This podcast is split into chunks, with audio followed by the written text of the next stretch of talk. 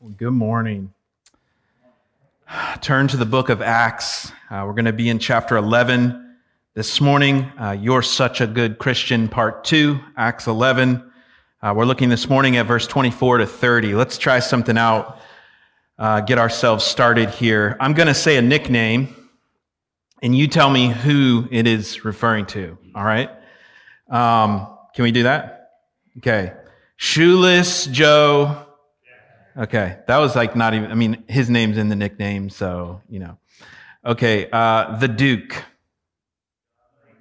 All right, yeah, this is, needs to be more enthusiastic. If you know the answer, own it and be confident. Okay, uh, the Fab Five. Can anyone name all five of the Fab Five?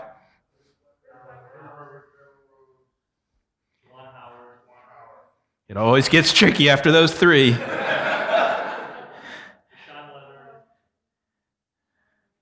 Okay, let's. All right. We're talking about college basketball right now. Um, okay, uh, W. Okay, all right. The Iron Lady. Good, Jordan. That's very good. Yeah. Um, the uh, the Prince of Preachers. Okay. Yeah. Good job. Um, it's feeling very informal right now.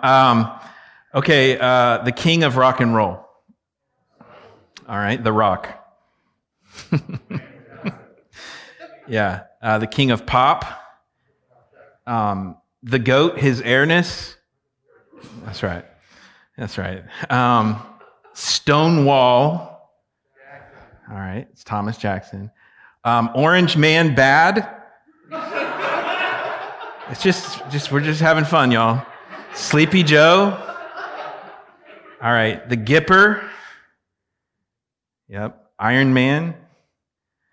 Okay, so so we're good at nicknames. Um, so in the Bible, there are nicknames. So son of encouragement, it's Barnabas. Yeah, we learned that that was his nickname in Acts 4, but he plays a prominent role in the passage this morning. Um, the nickname Christians, In the Bible, it's the disciples at Antioch that we'll see in our passage this morning were first called, were nicknamed Christians. All right, so this is part two of You're Such a Christian. Um, last week, we, we, we gave the outline and it had all the points, all four points. And so if you brought your outline back, and you're just here to fill the rest in. Like you did not need one when you got here this morning. You walked past that person at the door and you're like, no, thank you. I've got my outline. Is there anyone in that camp this morning? Anyone? Okay. I see Jack. Anyone else other than a lay elder? Okay. Oh, Bonnie. All right. Well, it's also Memorial Day. So this is a real prize, prize situation. You've come on Memorial Day. Obviously, that's not the thing to do always, but you've come on Memorial Day weekend and also you brought your outline. So here's a book by Tim Keller for you. Uh, Justin, will you give this to Bonnie? Thank you. All right. Okay, we're going to stop having fun now. Um, so this is all taking place in Antioch. Um, Antioch was the third among the important cities in the Roman world. Um, half a million people in population. Luke, the writer of Acts, he was from Antioch. And we looked last week and we continue this week at the committedness and the commitments. The committedness and the commitments of the people first called Christians. Luke writes the account of the birth of the church of Antioch in such a way that what jumps out at us from the account is their committedness. You see how committed they are to their own faith, to the faith of others, to the needs of others, to sharing the gospel, to being the people of God. They are committed. And so we looked last week at that they were committed to going. They were a going people. Uh, 2,577 miles were in those verses last week of going. 115 days of travel, 5.7 million steps for the gospel. So they were a people committed to going. They were a people committed to grace. Barnabas, we looked at this last week. Barnabas was sent, he was sent to Antioch from Jerusalem. They heard, it said the church in Jerusalem heard, it came to the ears of the church of Jerusalem that there was now a church of Greeks at Antioch. And they said, Barnabas, you need to go inspect the situation. So Barnabas grabs his magnifying glass and he goes to Antioch to see could this be? Could these really be real Christians? Really believing the gospel? The same gospel, the same Jesus that we now believe in in Jerusalem? That's what's happening. And it says that when Barnabas got there to Antioch, do you remember? He saw the grace of God. He saw the grace of God. In a sea of brand new Christians, people for sure still very worldly, yet they'd become Christians. He saw the grace of God. And so they were committed to going, they were committed to grace. And now we're looking this morning at the number three and number four. They're committed to growth and to generosity. So let me read to you verses 24 to 30, and then I'm going to pray, and then we're going to go through, okay? Um, Acts 11, verse 24. For he, that's Barnabas, was a good man, full of the Holy Spirit and of faith and a great many people were added to the Lord. So Barnabas went to Tarsus to look for Saul. And when he had found him, he brought him to Antioch. For a whole year, they met with the church and taught a great many people. And in Antioch, the disciples were first called Christians. Now, in these days, prophets came down from Jerusalem to Antioch. And one of them, named Agabus, stood up and foretold by the Spirit that there would be a great famine over all the world. This took place in the days of Claudius. So the disciples determined every one according to his ability to send relief to the brothers living in Judea. And they did so, sending it to the elders by the hand of Barnabas and Saul. So let's, let's, let's bow together and pray and ask God to, to speak to us by his word this morning, okay? Lord, we thank you uh, for your word uh, this morning, and we pray, Lord, that you would uh, bless this church, Lord. Help us to um, hear from your word this morning.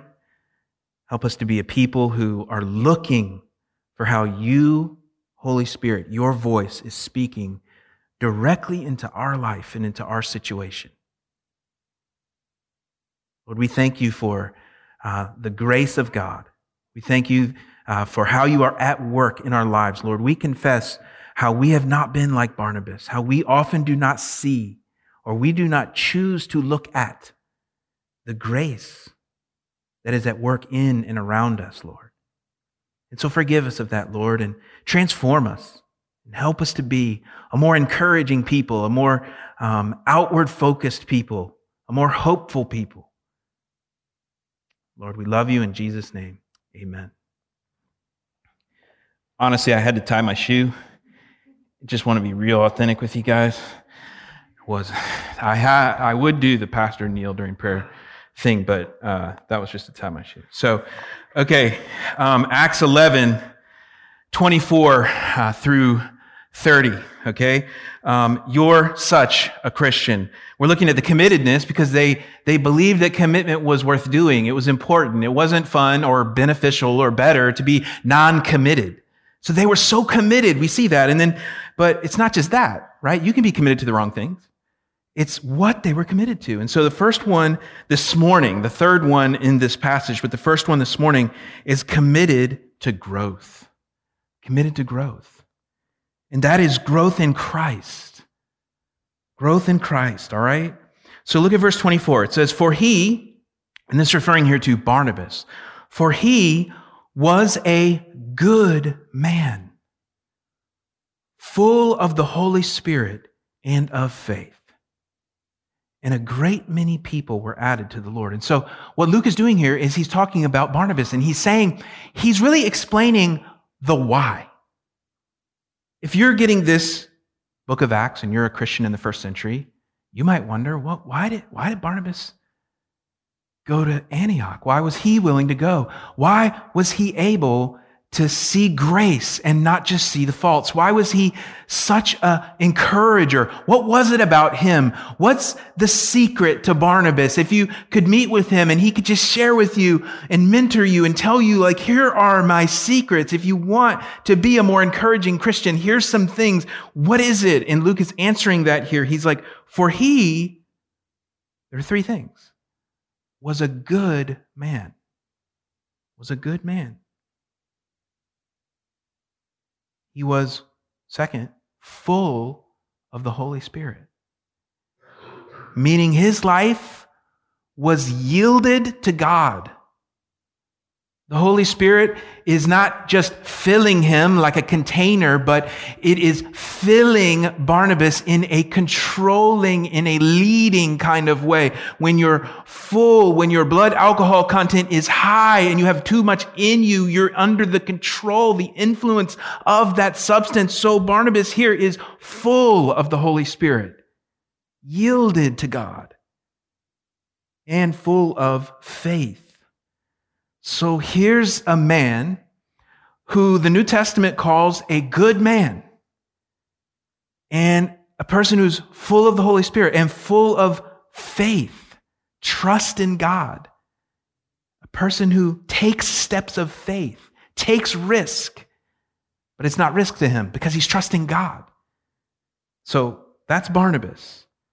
Now, a trivia fact Barnabas is the only person in the entire book of Acts that is called good. But he, even though he's good, the best person, the best man or woman is a sinful person at best. He's not perfect, he's flawed. In fact, in Galatians, Paul will write to the Galatian church and tell a story about when Paul later, this is much later, comes back to Antioch. And he tells a story where Peter was separating from the Greek Christians and only eating with the Hebrew Christians because he didn't want to look bad. Cultural prejudice in the church. And Paul tells the story in Galatians 2. He says, I rebuked Peter because Peter wasn't perfect. And Paul wasn't perfect. But he even says in Galatians 2:13, listen, the rest of the Jews, that's Jewish Christians, acted hypocritically along with him. That's along with Peter. So that, here it is, even Barnabas was led astray by their hypocrisy. It's like, it's like Paul's like, even Barnabas, y'all. That's what he's saying. I mean, it's kind of like the one person that is called good is still flawed and still in need of the mercy of God, of putting his faith solely in the work of Christ for him on the cross. Because no one is good enough to be good with God. We must be made right with God through the grace of God, through Jesus' death on the cross in our place and our faith in him. It's the only way. So Barnabas is a good man, but flawed, but good. He's full of the Holy Spirit. He's full of faith. And now look at verse 24, the second half. It says, And a great many people were added to the Lord. And so he's a fruitful leader in the church. Now, verse 25. So here's the situation. So Barnabas has now come to Antioch, this new Gentile or Greek, or you could just say non Jewish, non Hebrew Christian church, the first of its kind. Barnabas comes with his magnifying glass. He sees these are real Christians. The, the grace of God is evident here. What does he think? Great, back to Jerusalem. Peace out. No. He thinks these people need to be established in their newfound faith in Christ. The importance of establishing a new believer in their walk. And so, what does he do? What, do we, what would you do? What does he do? Look at what he does in verse 25. So, Barnabas went to Tarsus So he left town. They might have been thinking, Where are you going? He left town. He went to Tarsus. It says to look for Saul. Now, I just want to tell you this. This is 10 years later than Acts 9. Uh, no one really knows what Saul was doing for 10 years. Sometimes we think everything in Acts happened in like a week, and it didn't. It's, it's spread out. And, and that's not to imply Saul, Saul was doing something weird or something, but it's just, it's an unrecorded period of his ministry. Ten years later, Barnabas goes and gets Saul from Tarsus, and it says, look, when he had found him, he brought him to Antioch. I want you to think about it. Saul's been in, in Tarsus for 10 years. He's been in Tarsus for 10 years. And Barnabas shows up and he's like, hey, um, there is a new Greek, uh, Gentile Christian church in Antioch, and your gifts are needed over there. And what does Saul do? He's like, let me pack my bag. 10 years of settledness. But there's a need in the church, and he's like, okay, I'm in. I'll go. I think we sometimes have this picture of calling, right? We, we think that Paul was just this guy that like only did what he was so self-determined to do. And then we say, well, there's people like Timothy, where Timothy, you know, Paul told Timothy what to do, like bossed him around all the time, right? And then, and then, but Paul, you know, he's the alpha guy. He's the leader. He just, he hears from the Lord and he does what he feels called to do, what he feels called to do, what he has a peace about, you know? But here, Barnabas is like, hey, Saul, let's go. He's like, cool. I'm going to take that as a sign that the Lord is calling me to go do that and he's immediately unsettled, has, has a farewell time with whoever he was in community with at Tarsus, and he's off. There's a lot here that we can like reflect on. It says when he found him, he brought him to Antioch. Look at this. For a whole year, they met with the church and taught a great many people. So this, it's humbling to see their committedness to establishing new believers. Like they didn't just do a six week study. A whole year they met with the church and taught a great many people. We see the committedness and commitments of those who are first called Christians. And this commitment is committed to growth in Christ.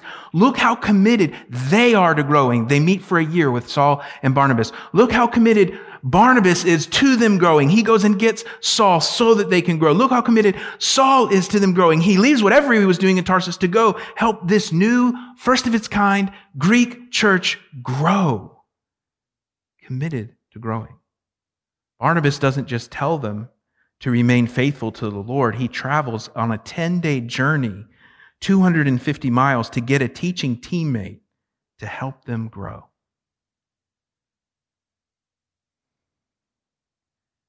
Barnabas and Saul invest a whole year. It's interesting. Barnabas also, you, you could talk about this too. He humbly defers to Paul. I don't, I don't know why. We don't know why. It could be because of a cultural fit. He thought, you know, I think Paul would be more skilled at ministering to these new Greek Christians. Let me go get him. It could be just gifting. He thought, you know, Paul, you're, you're the more gifted at teaching. I, I want you to do it. But there's this deferring. In fact, if you study Acts leading up to their time at the church of Antioch, it's always Barnabas and Saul. And then in the book of Acts, it actually shifts from Acts 13 at a certain point. For the rest of the book of Acts, you see it at least seven times, it becomes Paul and Barnabas. And I think you could really, you could really glean a lot from this. There's humility, there's, there's willingness to defer. It's about growth in Christ. It's not about Barnabas being the guy. It's about growth in Christ. It's not about whatever Saul was doing in Tarsus. It's about this new church in Antioch growing in Christ, commitment to growth. growth in Christ. And then it says at the end of verse 26 and in Antioch, the disciples were first called Christians. So this was not a self given label. Like they did not have like a, a brainstorming session in the upper room in Jerusalem and get like a whiteboard out and sticky notes and kind of do some sort of you know, name storming. They didn't Google names for new religious movement and look at them the way we do when we're trying to name our kids or something. Like, no, they were named Christians by the people at Antioch. One scholar says Antioch was famous for their wit and their nicknaming skill. And probably they meant it in a little bit of a derogatory sense. Oh, you Christians. And yet, what a compliment. Like, if we could somehow go into everyone in the world's minds and erase the nickname or the label of Christian, like, just imagine if we could do that. Like, if you could somehow go into everyone in the world's mind and just delete the word Christian. And so then they didn't have it and they were a blank slate. What nickname would the secular world give to the church they encounter today, to our church, to what you represent about Christianity to them. If your family, neighbors, members of your family, coworkers, fellow students had to suddenly speak at your funeral tomorrow, would they speak of your Christianity? Your obvious commitment to Christ and your evident growth in Christ likeness. What an honor to have the world accidentally compliment you with the nickname that implies that you are all about Christ. And that is what was happening here. It's really so profound that a guy who was nicknamed encouraged a church and the church got nicknamed. Barnabas, the son of encouragement, Christians committed to growth at Antioch. Now, number four, committed to generosity. Committed to generosity. The committedness and commitments of the people first called Christians. We've seen um, growth this morning, but now generosity. And we're going to get to generosity. I want to do a quick uh, look at verses 27 and 28 because they set the stage. Verse 27 Now, in these days, prophets, that's plural, that's multiple, that's prophets, came down from Jerusalem. Now, they were headed north to Antioch, but it always says you're coming down from Jerusalem because it's down from Mount Zion. It's, you're coming spiritually down from the high place of Jerusalem. You're going down because Jerusalem is on a mountain. You're going down to Antioch, even though you're headed north. So these prophets, they came down from Jerusalem to Antioch. And one of them, named Agabus, stood up and foretold by the Spirit that there would be a great famine over all the world. This took place. Make a note of this. You see, Luke is writing Acts. He also wrote Luke. He's writing Acts. He's writing to Theophilus. He's writing a careful, you know, history of Christianity. And so he puts things in like this. This took place in the days of Claudius. Do you see that?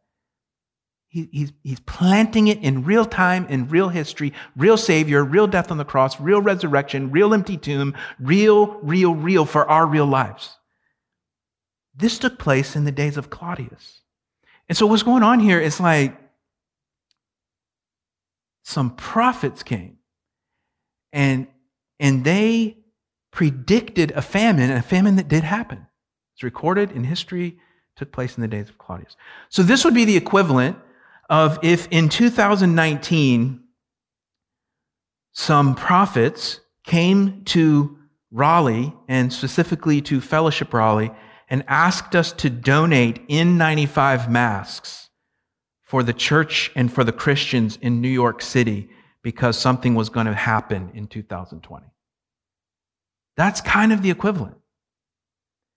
These were people who were prophets, and it specifically says that they foretold. And so sometimes people say prophets only forthtell, meaning they take the Bible and they say, Thus says the Lord, I'm forthtelling you what the word says. And that's totally true. That is what prophets do. That's prophesying. But prophets also foretell. And here we see that happening. And so just I think it's helpful to ask the question, since we're here in these verses, is this something that still happens? Is this something for the church today? What do you think? Rhetorical question. Good job on not answering. Um, here's some verses I think to, to hold in tension. And I would just even challenge you sometimes in the Christian life, you need to hold things in tension. Everything's not a contradiction to be solved. Some things are tensions to be managed. And so so Ephesians 4:11, look at these verses. Ephesians 4:11 says, "He, that's Christ, gave the apostles, the prophets, the evangelists, the shepherds, and teachers to the church." So that is, count them, five offices that Jesus gave to the early church as like spiritual giftings or offices. Do you see them there? Five apostles, prophets, evangelists, shepherds, and teachers. So, one more verse Ephesians 2, verse 20. The foundation of the church is the apostles and prophets, Christ Jesus himself being the cornerstone. Why do I say this? Because there were five active offices in the New Testament church. Two of those, and only two, are said to be in the Bible the foundation apostles and prophets. While the other three are said to be and implied to be continuing and ongoing and very active. So the conclusion would be that apostleship and prophecy played a foundational role in the early church. Like that is the word that it, it says foundation, right? Foundational role. This was before the Bible. This was before the New Testament was canonized, meaning closed, meaning finished, meaning done being written. This is before that. Foundational role. And once the foundation was laid and the scriptures were set, the ongoing roles that were much more primary had to do with the scriptures teaching, evangelizing, and pastoring people. That's, that's the teaching clearly of Scripture. So, now, but we have to hold other verses in tension with this. 1 Corinthians 14, verse 1 says, Paul says, pursue love and earnestly desire the spiritual gifts, especially that you may prophesy. Paul is telling this to the entire church at Corinth, not just those who held the office of prophet, to desire that spiritual gift. So we, we, we, hold scriptures in tension with one another and we try to wrestle through it. And this is what I would say to you I believe, I believe the gift of prophecy, even predictive prophecy, even special revelatory prophecy, I believe, in the same way as Acts, can be and still is active and operational in the church today. I do. However, I do not believe we should expect it to be as normal or frequent as we saw it in the early church because it was the foundation. And I also do not believe, and listen, this is very important, that we should ever emphasize it anywhere close to the same level as the leadership that God has given us in Scripture and even in godly pastors and leaders in our lives. Foundational prophets, apostles. Ongoing, very prominent in our lives going forward, evangelists, teachers, pastors. Okay. That's, that's the context of the generosity point. So now we're going to look at that point. Committed to generosity. So that takes us to verse 29. So the disciples determined, because remember, Agabus prophesied foretelling that there was going to be a famine in Judea. So the disciples, where are these disciples? Where are they? In Antioch. What culture are they? Greek. So the disciples determined every one according to his ability to send relief to the brothers living in Judea. And they did so, sending it to the elders by the hand of Barnabas and Saul. All right, so this is there's really good stuff here on generosity. I want to give you actually seven very quick observations about the generosity of the Christians at Antioch, all right? It's not in the notes, but you can find a space for it if you want to take notes. Number one, they were, this generosity was self determined, it was not exacted. Barnabas and Saul did not say, hey, there's a famine in Judea, and so right now, set up your online giving. You know, tithe is what you owe to God, and offering is what you give to Him above and beyond. I mean, it's just like a bunch of craziness, right? No, they didn't do any of that. It wasn't exacted. It was self determined. It says, so the disciples, look, determined. It's like they determined. God loves a cheerful giver, a determined giver. It says, everyone according to his ability. So the, sec- so the first thing is it was self determined, not exacted. The second thing is there was 100% participation. Everyone. Every Christian. Every new Greek Christian in this place called Antioch maybe had been a Christian for a year. Every single one of them participated, according to this verse. Wasn't there like at least a couple that are in the same situation as me right now, as I'm not giving? No, there wasn't. 100% participation. But look, here's the third thing it was according to their ability. And so while no one is, is given a 0% ability because everyone was part of it, there are differences in abilities to be generous, and we see that in Antioch. So self determined, 100% participation according to each one's ability. And then look, their giving was impactful and project oriented. It was about relief for the famine for the Christians in Judea. And I think that's important.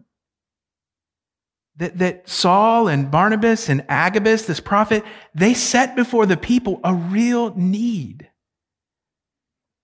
I mean, I think it's in part why we at our church try our best, and we definitely don't do it perfect, but we try our best to say on the other side of giving is change lives and really just talk about the vision before us as we partner together financially in the gospel instead of just being like, obey, you know, give. Like, no, it's about the project, it's about the mission.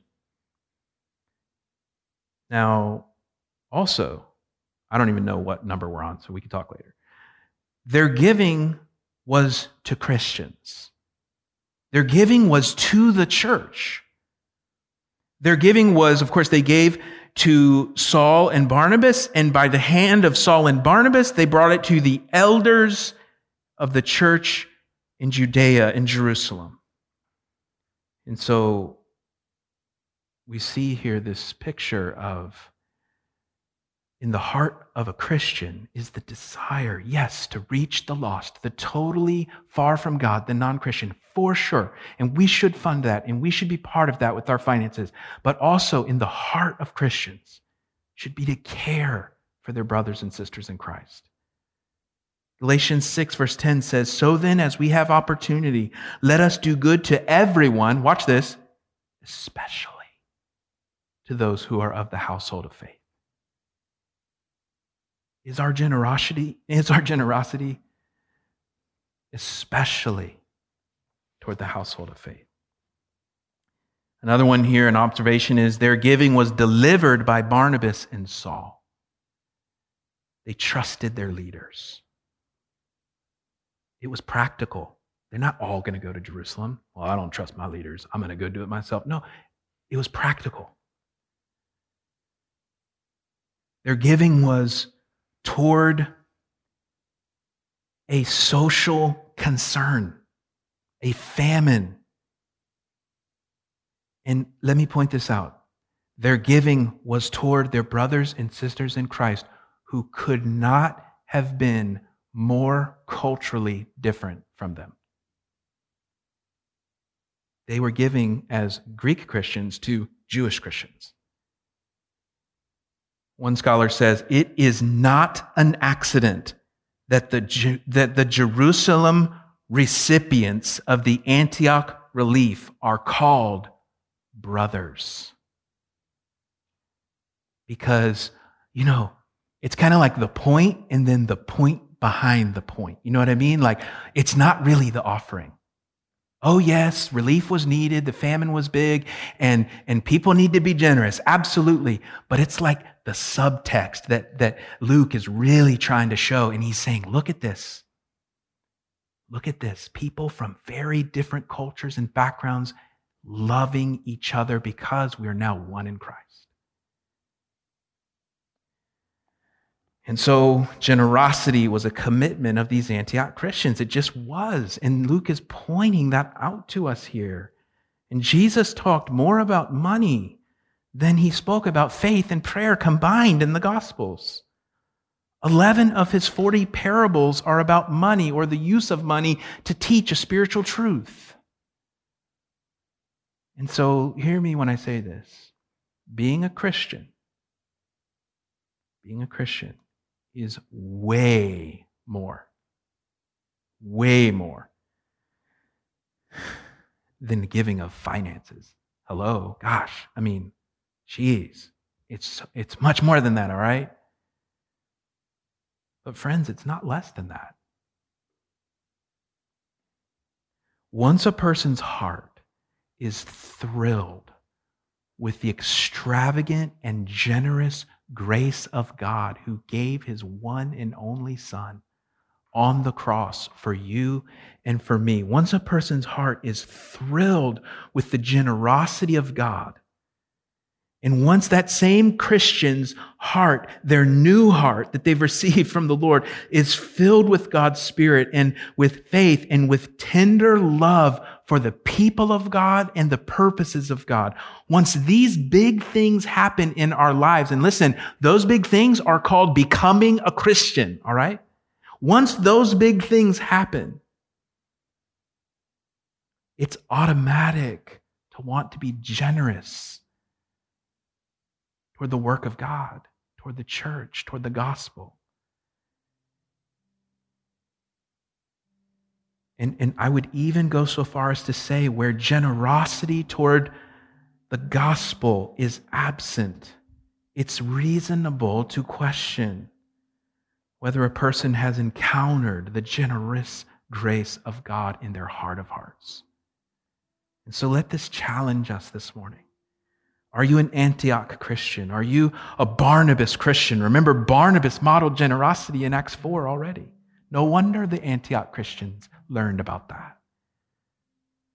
Does your generosity toward the work of God, toward the church, tell a story of your deep heart level understanding of God's radical generosity toward you?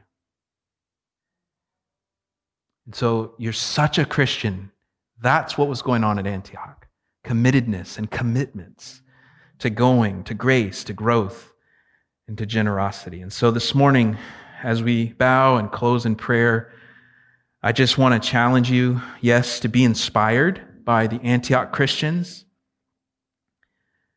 to be committed like them, to embrace the blessing of committedness But, friends, let's be committed to the right things. Let's be a goer. Let's get out of our comfort zone. Let's be a goer. Let's be grace people. Let's be about growing in Christ and others growing in Christ. And let's be generous.